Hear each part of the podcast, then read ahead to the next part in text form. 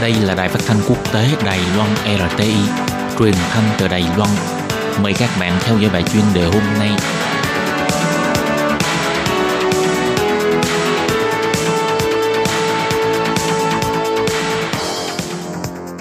Minh Hà xin kính chào quý vị và các bạn. Hôm nay trong 5 phút chuyên đề, một quý vị theo dõi bài viết có tựa đề là Đài Loan đón du khách Đông Nam Á vượt mốc 2 triệu lượt người, đến nhiều nhất là du khách Việt Nam, tiếp đến là Philippines.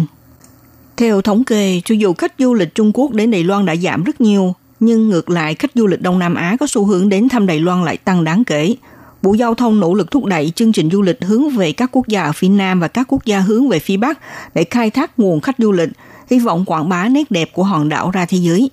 Tòa nhà trọc trời Taipei 101, một kiến trúc nổi bật ở Đài Loan chìm trong ánh chiều tà và những ngọn đèn năm màu được thắp sáng trưng để sẵn sàng chào đón đông đảo khách quốc tế đến từ các nước khác nhau. Vợ chồng Ferdinand and Luz Mendoza đến từ Manila, Philippines cùng với nhiều người bạn lần đầu tiên thực hiện tour du lịch Đài Loan. Họ chọn thời gian hoàng hôn đến tham quan tòa Taipei 101 để ngắm cảnh đêm của Đài Bắc.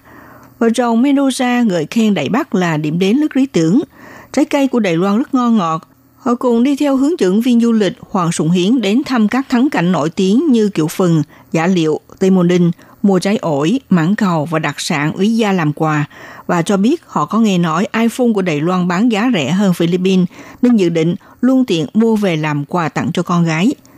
Những du khách như cặp vợ chồng Medusa đến từ Đông Nam Á tới thăm Đài Loan khoảng 2 năm trở lại đây đã có xu hướng tăng lên –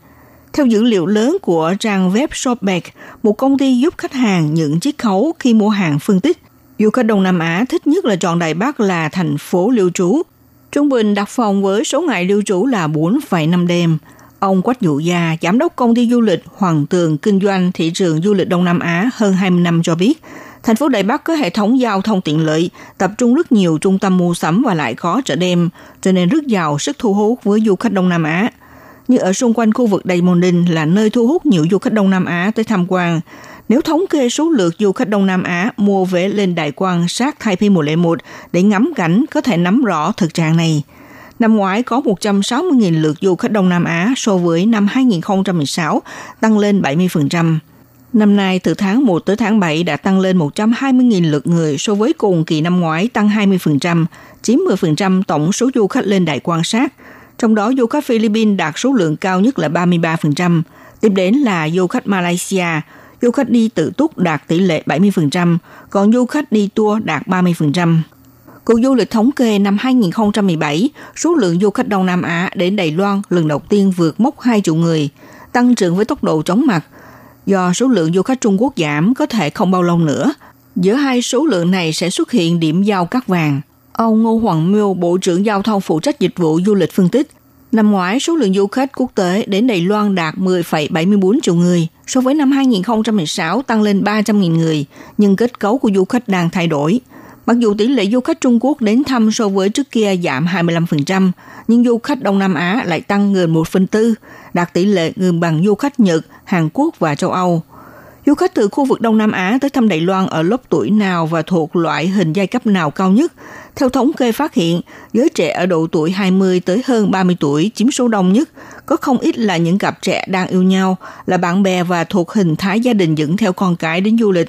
Số ngày lưu trú vào khoảng 4 đến 6 ngày. Ngoài ra do Đài Loan có nhiều người lao động nước ngoài đến từ Philippines, Việt Nam và Indonesia, cho nên du khách Đông Nam Á tiện đó để Đài Loan một phần vừa để thăm thân và luôn tiện đến du lịch.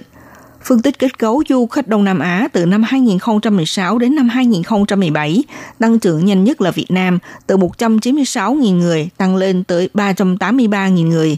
Tiếp đến là Philippines từ 172.000 người tăng lên 290.000 người. Qua phân tích nguyên nhân cho rằng do chính phủ nới lỏng miễn thị thực nhập cảnh, đơn giản hóa thủ tục cấp visa, thậm chí cung cấp dịch vụ đăng ký xin cấp visa trên mạng. Ngoài ra một yếu tố khác là cùng với sự góp mặt của các hãng hàng không giá rẻ, cũng là một trong những lý do tác động du khách Đông Nam Á tăng trưởng. Thưa quý vị và các bạn vừa theo dõi bài chuyên đề hôm nay của Đài RT với bài viết nói về Đài Loan đón du khách Đông Nam Á vượt mốc 2 triệu lượt người, đến nhiều nhất là du khách Việt Nam, tiếp đến là Philippines. Bài viết này do Minh Hà biên tập và thực hiện. Xin cảm ơn sự theo dõi của các bạn.